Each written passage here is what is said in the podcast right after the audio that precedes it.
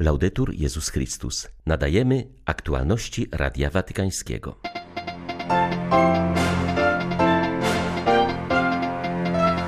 Papież Franciszek kolejny raz zaapelował o otwarcie korytarzy humanitarnych z barbarzyńsko niszczonego Mariupola. Wezwał też do codziennego odmawiania w maju różańca w intencji pokoju. Wojna na Ukrainie pogłębia kryzys humanitarny w krajach rogu Afryki. Ponad 20 milionów ludzi zagrożonych jest tam głodem. Potrzebie medytacji i kontemplacji także w czasie wojny poświęcona była specjalna sesja zorganizowana w Lwowie przez Światową Wspólnotę Medytacji Chrześcijańskiej. 1 maja wita Państwa Beata Zajączkowska. Zapraszam na serwis informacyjny. Nie poddawajmy się logice przemocy, podążajmy drogą dialogu i pokoju, apelował papież Franciszek w pierwszym dniu maja, miesiąca poświęconego Matce Bożej. Mówiąc o deportacjach dzieci z Mariupola i wzywając kolejny raz do otwarcia bezpiecznych korytarzy humanitarnych, prosił o codzienne odmawianie różańca w intencji pokoju. Moje myśli kieruje ku ukraińskiemu miastu Mariupol, miastu Maryi, barbarzyńsko bombardowanemu i niszczonemu. Właśnie teraz z tego miejsca ponawiam apel o utworzenie bezpiecznych korytarzy humanitarnych dla ludzi uwięzionych w hucie tego miasta. Cierpię i płaczę, myśląc o cierpieniach narodu ukraińskiego, a w szczególności o najsłabszych, osobach starszych i dzieciach. Docierają nawet straszliwe doniesienia o wydalaniu i deportacji dzieci. I choć jesteśmy świadkami makabrycznego regresu człowieczeństwa, to wraz z tak wieloma udręczonymi ludźmi zastanawiam się, czy naprawdę dążymy do pokoju, czy istnieje wola uniknięcia nieustannej eskalacji militarnej i słownej, czy robimy wszystko, co możliwe, aby uciszyć broń. Proszę Was, nie poddawajcie się logice przemocy, przewrotnej spirali broni. Podążajmy drogą dialogu i pokoju. Rosyjski agresor robi wszystko, by ukraińska ziemia stała się wielkim cmentarzyskiem. Arcybiskup Światosław Szewczuk mówił o tym w codziennym orędziu wojennym, przywołując przykład świadomie wyniszczonego Mariupola. Podkreślił, że w 67 dniu wojny wciąż napływają wieści o kolejnych ostrzeliwanych i bombardowanych miastach. Zwierzchnik ukraińskiego kościoła grecko-katolickiego zauważył, że Ukraina nadal trwa i broni się dzięki ludziom czystego serca. Ukraina stoi, Ukraina bori się. Ukraina trwa, Ukraina walczy, Ukraina modli się.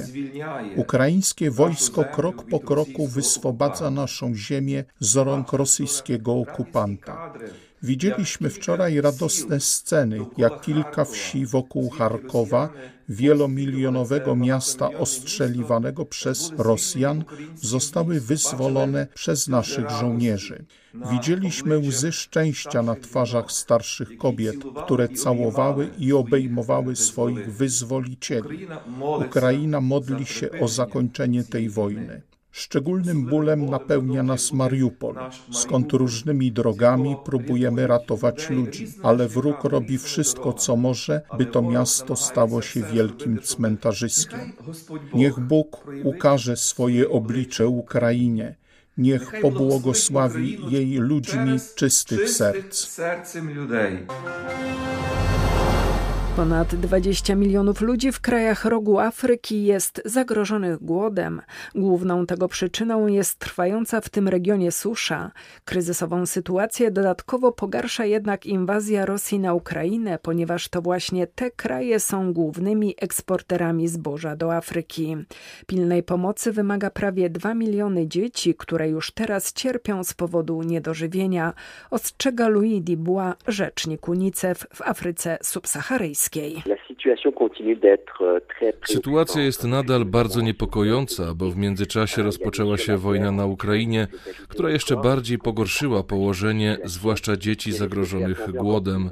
Róg Afryki w pełni zależy od dostaw zboża z Rosji i Ukrainy. Od 80 do 90% zboża pochodzi właśnie z tych dwóch krajów. Dodatkowo wojna spowodowała też, jak wiadomo, wzrost cen paliwa, co również odbija się na niewielkich zasobach, którymi dysponują ubogie rodziny. Są to zatem kolejne czynniki, które pogarszają sytuację. Wiemy, że nie ma nadziei na szybką jej poprawę. Ponadto wojna na Ukrainie niemal w całości pochłania uwagę wspólnoty międzynarodowej. Dlatego musimy przypominać, że istnieją też inne regiony, w których ludzie cierpią i potrzebują wsparcia. Widzimy jednak, że w czasie wojny coraz trudniej jest się przebić z apelem o pomoc żywnościową i przypomnieć wspólnocie międzynarodowej, że sytuacja w rogu Afryki jest naprawdę bardzo krytyczna.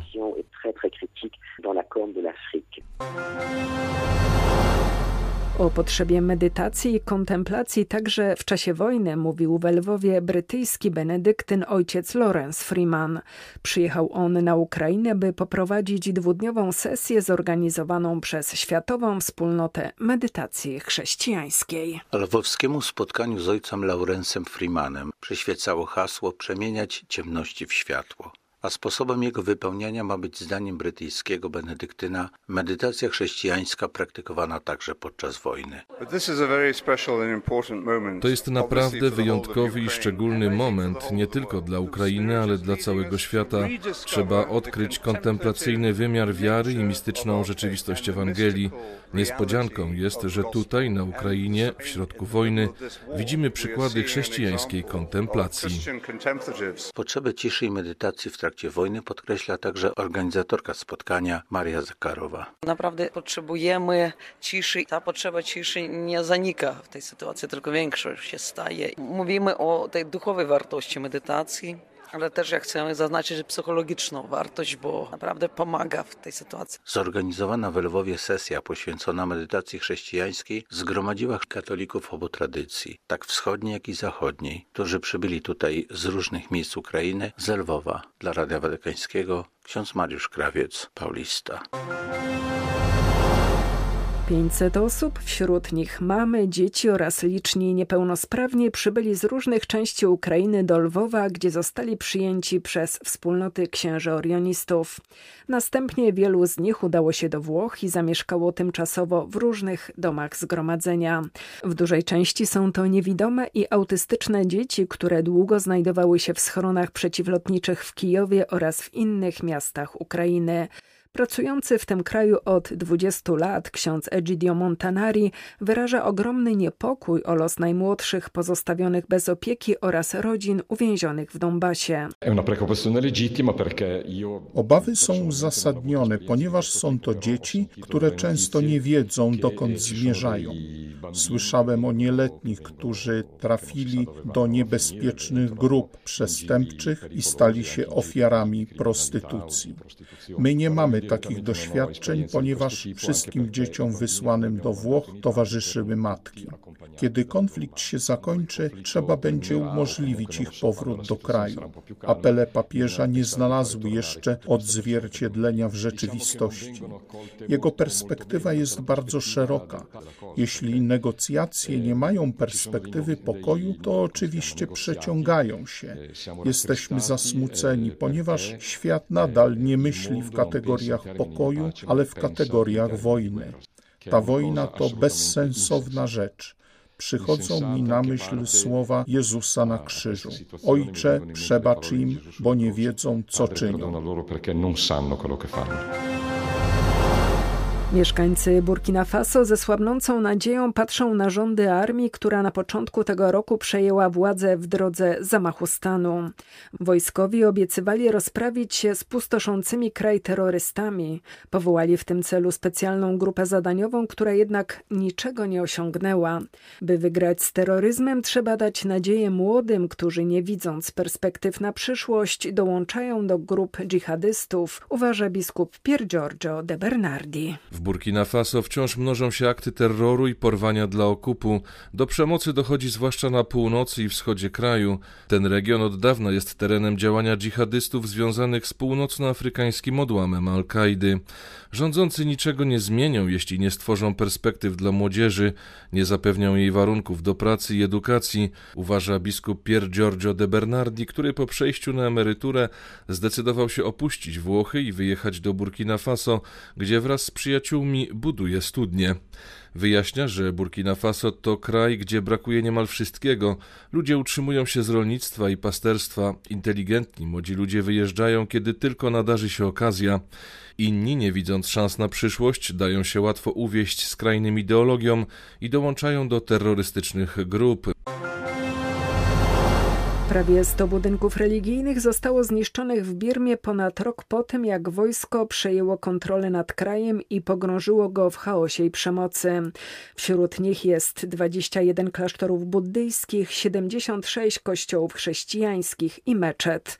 Większość leży w środkowo-zachodniej części Birmy. Zdewastowanych zostało wiele zabytkowych klasztorów. Żołnierze napadali na budynki religijne i stosowali przemoc wobec przybywających w nich mnichów bądź birmańczyków, którzy szukali u nich ochrony. Jedynym celem wojska jest obecnie władza, dlatego żołnierze nie szanują żadnych obiektów religijnych i nie dbają o ludzkie życie. To armia terrorystów, powiedział jeden z członków ludowych sił obrony w regionie Magłe, pragnący zachować anonimowość. Niektóre z podpalonych kościołów zniszczono, choć w pobliżu nie miały miejsca żadne inne działania wojskowe. Żołnierze udawali, że nie mieli z tym nic wspólnego. Tymczasowo zatrzymanych zostało dwudziestu księży i pastorów, czterech z nich zabito. Przywódcy religijni potępili działania wojsk. Do odkrywania entuzjazmu dobra zachęcał papież w rozważaniu przed południową modlitwą Regina Celi. Wyrusz ponownie z Jezusem, rozpocznij na nowo, wypłyń na głębie, On oczekuje na ciebie, zachęcał Franciszek, nawiązując do trzeciego spotkania Jezusa z uczniami po zmartwychwstaniu. Po nieudanym połowie ryb na jeziorze galilejskim Piotr w poczuciu rozczarowania zaproponował pozostałym towarzyszom powrót do dawnego życia. Kiedy w życiu nasze sieci są puste, nie jest to czas na użalanie się nad sobą, na próżnowanie, na powrót do dawnych zajęć. Nie. To jest czas, aby na nowo wyruszyć z Jezusem, znaleźć odwagę, aby zacząć od nowa, by z Jezusem wypłynąć na głębie. Piotr potrzebował tego wstrząsu. Kiedy słyszy, jak Jan woła, to jest Pan, natychmiast rzuca się w wodę i płynie w kierunku Jezusa. Jest to gest miłości, ponieważ miłość wykracza poza to, co użyteczne, co wypada i co należne. W tym skoku jest cały nowo odkryty entuzjazm Szymona, zwanego Piotrem. Ojciec Święty zaznaczył, że jesteśmy wezwani do rozbudzenia w sobie nowego entuzjazmu, zanurzenia się w dobro bez obawy, że coś utracimy, bez zbytniego kalkulowania, bez czekania, aż inni zaczną. Następnie zachęcił do postawienia sobie pytania, czy jesteśmy zdolni do szaleństwa wielkoduszności, czy też powstrzymujemy na siłę impulsy serca i zamykamy się w nawykach i przyzwyczajeniach. Il risorto chiede anche a noi oggi Zmartwychwstały Pan pyta nas także dzisiaj, czy kochasz mnie? Ponieważ w okresie wielkanocnym Jezus pragnie, aby nasze serca również zmartwychwstały, bo wiara nie jest kwestią wiedzy, lecz miłości. Czy kochasz mnie? Pyta Jezus Ciebie, mnie, którzy mamy puste sieci i tak często boimy się zacząć od nowa. Ciebie i mnie i nas wszystkich, którzy nie mamy odwagi zanurzyć się w wodzie i być może straciliśmy entuzjazm. A czy my chcemy miłować Jezusa? Były to aktualności Radia Watykańskiego. Laudetur Jezus Chrystus.